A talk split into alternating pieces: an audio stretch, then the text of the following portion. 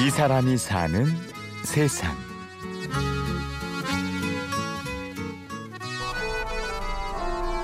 날이 점점 밝아오고 마을은 밤새 내린 눈으로 온통 하얘졌어요. 분수대 조각상에 참새들이 모여 있습니다. 화면 해설 작가 강내영 씨가 애니메이션을 보며 작업 중입니다. 화면 해설 작가란 시각장애인을 위한 화면 해설 방송이나 영화의 대본을 쓰는 일인데요. 대사를 침범하지 않게 하는 것이 관건이라 이렇게 소리내어 읽으며 작업을 한다고 해요.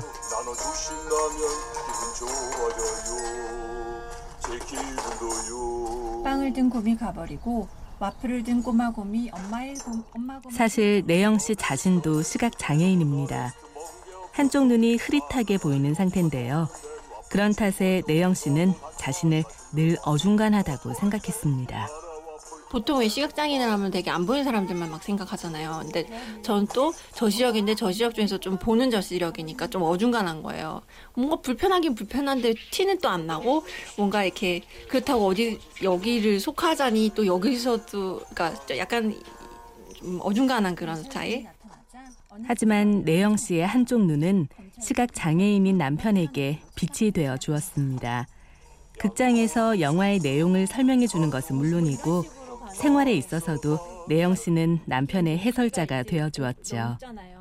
그러다가 우연히 화면 해설 작가 양성 과정이 있다는 걸 알게 되었고 한번 배워보자는 생각이 들었습니다. 제 생활에 있어가지고 그런 화면 해설이나 기술 그런 것들이 되게 절실했던 것 같아요. 내가 오빠랑 계속 같이 행복하게 잘 살려면 그러니까 내가 보는 거 우리 신랑도 봤으면 좋겠고 하는 그런 생각 때문에 하게 됐는데 처음에는 그, 그 과정이 전형직 작가 대상이었었어요. 그래서 뭐 글쓰기 관련 이수자라든지 그런 사람만 되는 거였었는데 이제 제가 이제 전화를 해서 문의를 했죠.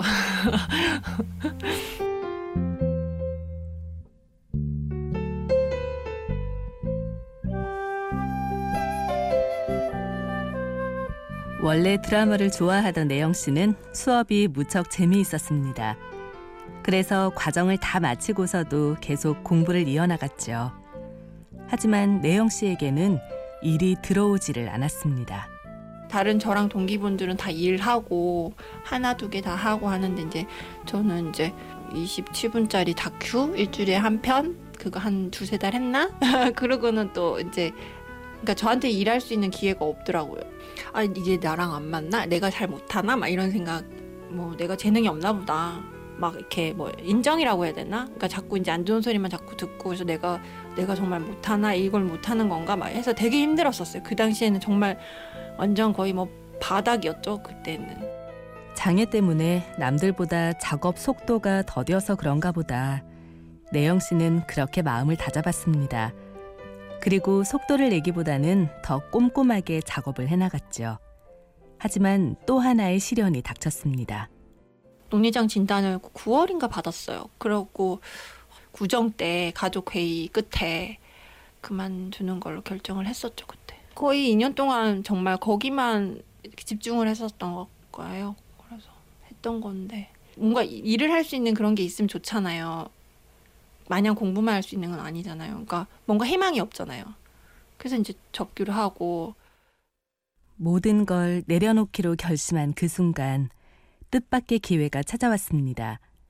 시각장애인을 위한 화면 해설 영화를 만드는 배리어 프리 영화위원회 측에서 의뢰를 한 거였는데요. 내영 씨가 맡은 작품은 2013년 최대 흥행작인 7번 방의 선물이었죠. 가. 용구가 위축된 눈으로 감방 안을 훑어본다. 엄한 짓들 해서 소란 피우지 마시고 자막, 공식, 부부 소매치기다. 그 7번 마을 선물 포스터를 보면은 2013년 기적이라고 이렇게 적혀져 있을 거예요. 그냥 저한테도 그게 기적이었던 거죠. 접, 접으려고 그랬었는데 날아온 선물인 거. 7번 방에서. 그게 계기가 돼가지고 안 놨죠. 에이 내가 나 눈 안 보이게 되면 그때 가서 생각해야지 이러고 하고 싶은 거 해야지 이러고 그때부터 계속 하게 돼. 또 보려고요. 네. 좌석 먼저 선택하실게요. 좌석이요. 한 뒤에 가운데요. 다음에 작업할 영화 군도를 보기 위해 극장을 찾은 내영 씨 부부. 현재 내영 씨는 배리어 프리 영화위원회 소속의 작가인데요. 내영 씨의 모든 대본은 남편 현욱 씨의 모니터를 거치고 있습니다. 영화위원회에서 어, 다음 작품이 군도여가지고 극장에서 또 보는 거랑 지- 그 사무실에서 작업하는 거랑 또 이렇게 틀리거든요. 사운드나 이런 것들. 그래서 그런 것도 좀 어, 보고 남편에게 도움이 되고 싶어 시작했지만 이 일을 좋아하게 되었고 남편과 함께여서 더 좋다는 강내영 씨. 일이 바빠서 체력이 달리기도 하고 진행 중인 녹내장도 걱정이지만 내영 씨는 앞으로도 오랫동안 이 일을 하고 싶습니다. 몇 달 동안이 너무 힘들어가지고 너무 기- 기계같이 내가 너무 이렇게 하는 거 아닌가 막 하는 생각도 한편 들고 근데 이게 좋아하는 거를 일로 하니까 어쩔 수 없는 부분인 거. 이 복, 복이잖아요 그것도. 그래서 그냥 감사하게 생각하고 그냥.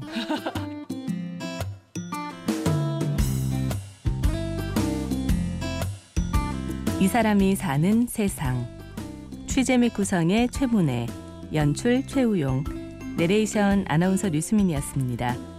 오디오 다큐멘터리 이 사람이 사는 세상은 스마트폰과 컴퓨터에서 팟캐스트를 통해 다시 들을 수 있고요.